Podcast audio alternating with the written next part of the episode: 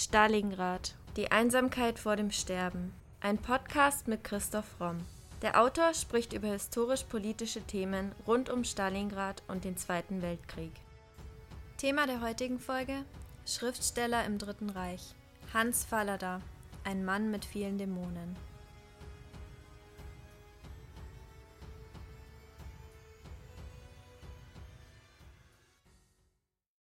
Hugo von Hoffmannsthal hat vermutlich nie erfahren, dass sich 1911 mit Versen aus seinem lyrischen Drama Der Tor und der Tod noch auf den Lippen zwei jugendliche Freunde in einem fingierten Duell gegenseitig totschießen wollten. Hans Dietrich von Neckar kam dabei ums Leben, aber Rudolf Ditzen, der sich als Schriftsteller Hans Fallada nennen sollte, überlebte, obwohl er sich noch zweimal selbst in die Brust geschossen hatte. So berichtet Peter Walter über Hans Fallada. Dieses Duell erinnert an Heinrich von Kleist, der ja auch seine Verlobte zuerst und dann sich erschossen hat. Und es ist allerdings nirgendwo berichtet, inwiefern sich Hans Fallada und sein Freund auch von Kleist haben inspirieren lassen zu dieser schrecklichen Tat. Hans Fallada wurde am 21. Juli 1893 geboren, hieß eigentlich Rudolf Ditzen, als Sohn des Reichsgerichtsrats Wilhelm Ditzen und dessen Frau Elisabeth. Er wurde geboren in Greifswald. Für sein Pseudonym als Schriftsteller griff er auf Grimms Märchen zurück, Hans im Glück und die Gänsemagd, in dem der abgeschlagene Kopf des Pferdes Fallada die Wahrheit verkündet. Hans Fallada entstammte einem gut situierten Elternhaus. Obwohl liebevoll erzogen, war er ein schwieriges und verschlossenes Kind, das es in der Schule schwer hatte, jedoch früh durch geistige Interessen auffiel. Auch warfen ihn Krankheiten in der Entwicklung zurück, und ein Unfall mit einem Pferdefuhrwerk, nachdem er, wie dann auch nach der Schussverletzung, mit Morphium behandelt wurde, war wahrscheinlich der Ursprung seiner lebenslangen Suchtprobleme. Damit war er nicht allein, also das ging damals vielen Leuten so, also eines der prominentesten Opfer einer solchen Behandlung war ja auch Hermann Göring. Wie ging es denn nach dem als Duell inszenierten Selbstmordversuch für Fallada weiter? Ja, nach diesem Duell wurde er unter Mordanklage gestellt. Also sein Freund war ja tot, den hatte er erschossen. Und der renommierte Schweizer Nervenarzt Otto Binswanger hat ihm dann eine Gemütsdepression mit ausgesprochenen Zwangsvorstellungen bescheinigt. Und so wurde Hans Fallada im Alter von 18 Jahren in eine Nervenheilanstalt eingewiesen. Dort hat er dann seine ersten Schritte als Schriftsteller getan, hat sich dann auch Briefpapier mit der Berufsbezeichnung Bezeichnung Schriftsteller drucken lassen und er ist dann anschließend, nachdem er ja das Gymnasium ohne Schulabschluss verlassen hatte, ist er in die Landwirtschaft gegangen, hat dort gearbeitet und hat dann in den nächsten Jahren also viele verschiedene Berufe gehabt, Wirtschaftsinspektor, Journalist und Verlagslektor. Und nach diesen Ausbildungsstationen hat er dann schließlich ein selbstständiges Leben in Berlin begonnen. Und jetzt zeigt sich die zweite große Sucht. Er beschreibt es als dieses zitternde Auf und Ab der Zweigeschlechtlichkeit. Und laut seinem Biograf bildet sich auch hier bereits ein lebenslang praktiziertes Muster im Verhältnis zu Frauen heraus, in dem sich Ditzen zum scheinbar passiven Teil der Beziehung zum kleinen Jungen reduziert. Doch auch zu dieser Zeit und eigentlich sein ganzes Leben hatte Fallada mit Alkohol- und Drogensucht zu kämpfen. Fallada hat sich immer wieder Entziehungskuren unterzogen und die waren alle vergeblich. Also wir erleben hier einen sehr zerrissenen und irgendwo auch heimatlosen jungen Menschen. 1917 beginnt er einen ersten Roman zu schreiben über die Leiden eines jungen Mannes in der Pubertät. Er nennt ihn der junge Gödeschal und dieser Roman ist sehr stark autobiografisch geprägt und vom Stil her noch äh, sehr dem Expressionismus äh, verhaftet. Es sind aber nicht nur Suchtprobleme, die ihm zu schaffen machen. Er muss sich 1923 wegen Unterschlagung vor Gericht verantworten und wird zu mehreren Monaten Haft verurteilt. Und auch in den Jahren 26 bis 28 muss er erneut ins Gefängnis wegen Betrug. Danach scheint es aber, zumindest scheinbar, im Leben Falladas bergauf zu gehen. Er lernt seinen Rettungsanker kennen, Anna Issel. Anna Issel und Hans Fallada lernten sich 1928 in der Wohnung ihrer Eltern kennen. Dort wohnte Hans Fallada zur Untermiete. Gerade mal etwas über ein Jahr später heirateten die beiden. Ditzen lebte mit ihrem Mann in Neumünster, Berlin, Neuhagen bei Berlin und vielen weiteren Orten. Später ließen sie sich auf einem Landgut in Karwitz nieder. Aus der Ehe gingen zwei Söhne hervor. Das Paar bekam auch zwei Zwillingstöchter, doch die eine starb bei der Geburt, die andere erlag später einer Sepsis. Mit seinem Roman Kleiner Mann, was nun gelang Fallada der Durchbruch. Diesen Roman hat er auch unter dem Einfluss seiner Frau geschrieben, die er dort unter dem Kosenamen Lämmchen porträtiert. Sie war unbestritten die Stütze in Falladas Leben. Sie ermöglichte ihm seine produktivsten Jahre und er hat über sie gesagt, sie hat mich erst zu dem gemacht, was ich geworden bin. Sie hat einen Verbummelten wieder das Arbeiten gelehrt, einen Hoffnungslosen die Hoffnung. Annas positiver Einfluss schlägt sich auch auf Falladas Literatur nieder.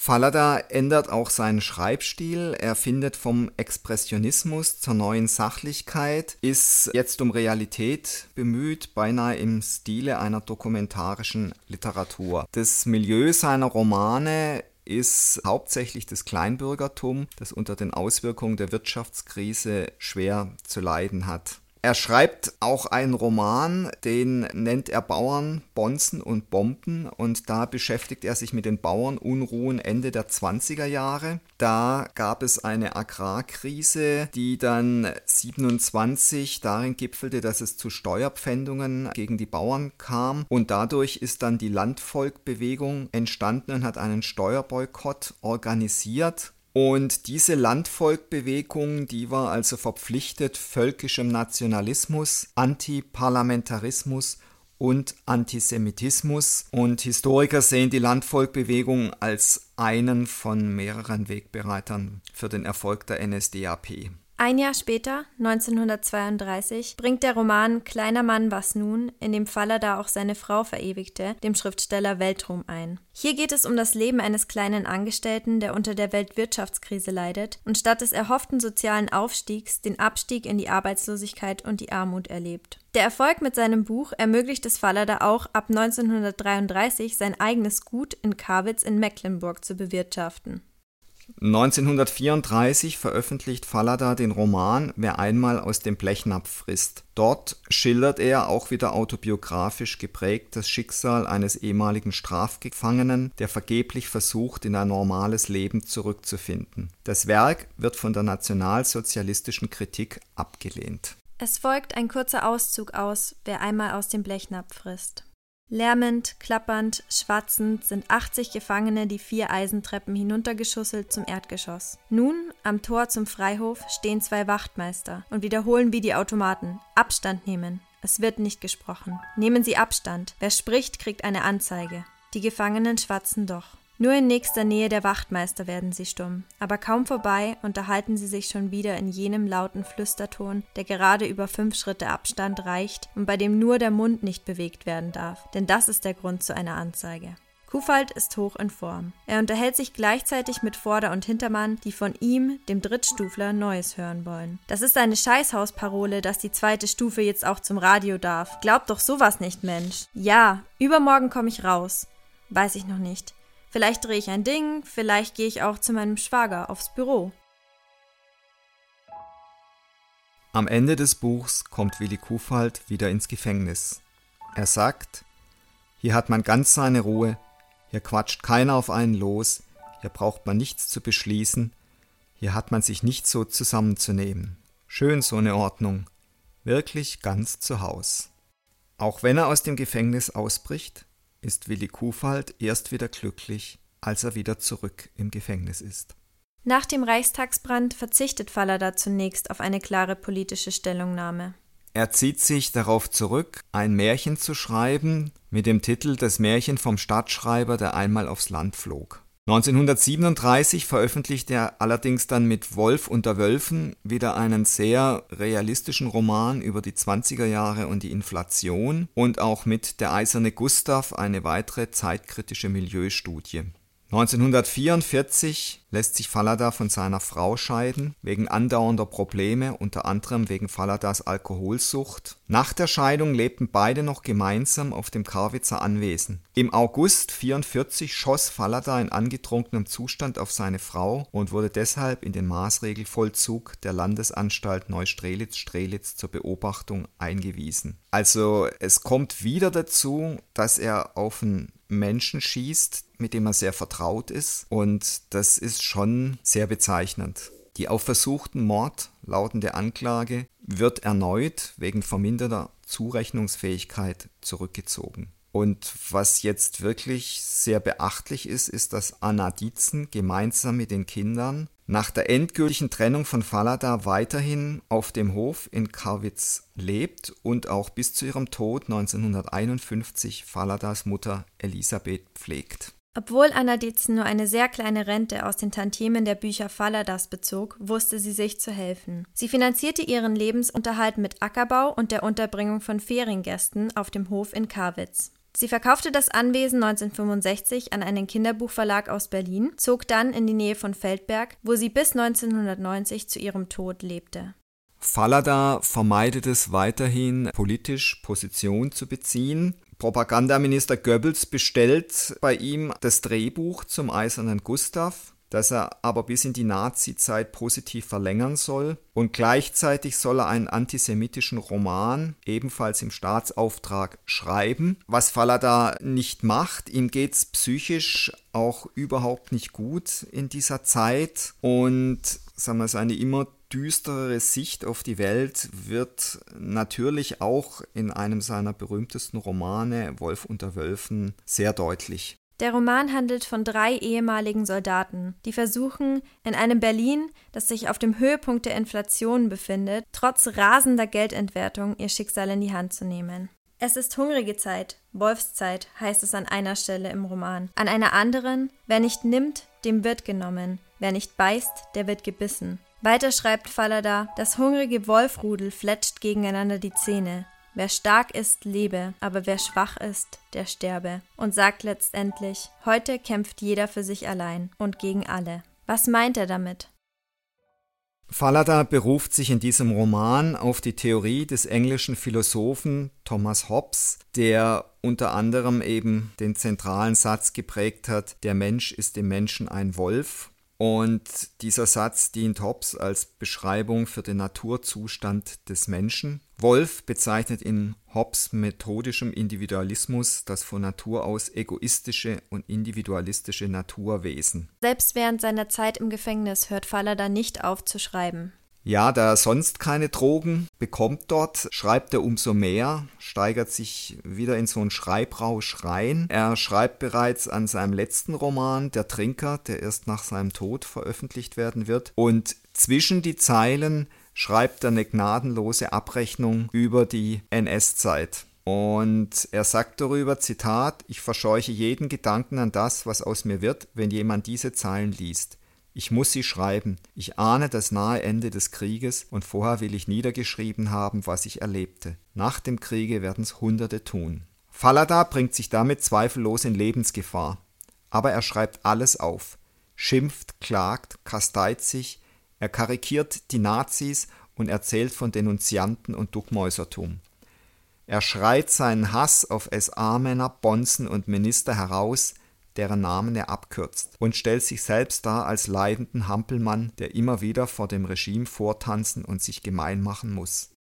Am 8. Oktober 1944 hat Fallada einen Urlaubstag im Gefängnis. Da schmuggelt er sein Manuskript unter dem Hemd nach draußen. 1945, nach dem Krieg, transkribiert Fallada sein Manuskript und passt ihn etwas an die neue Zeit an. Es erscheint als Meine Erlebnisse während zwölf Jahren Naziterror. Bei aller Selbstanklage hat das Manuskript von Fallada durchaus auch einen bitteren Beigeschmack, denn er trägt dort auch üble Vorurteile und Parolen weiter. Unter anderem schreibt er auch stark antisemitisch geprägte Sätze, wie zum Beispiel Ich entdeckte also, dass die Juden eine andere Einstellung zum Geld hatten wie ich. Und es war eine Einstellung, die mir persönlich nicht gefiel, die mir sogar ausgesprochen antipathisch war. Josef Goebbels verkörpere das Urböse, er ist der Belzebub selbst, und alle Juden der ganzen Welt werden ihm nie das Wasser reichen können. Und ich sah ein, dass es die Juden selbst sind, die diese Schranke zwischen sich und den anderen Völkern errichtet haben, die wir den Nazis nicht glauben wollen.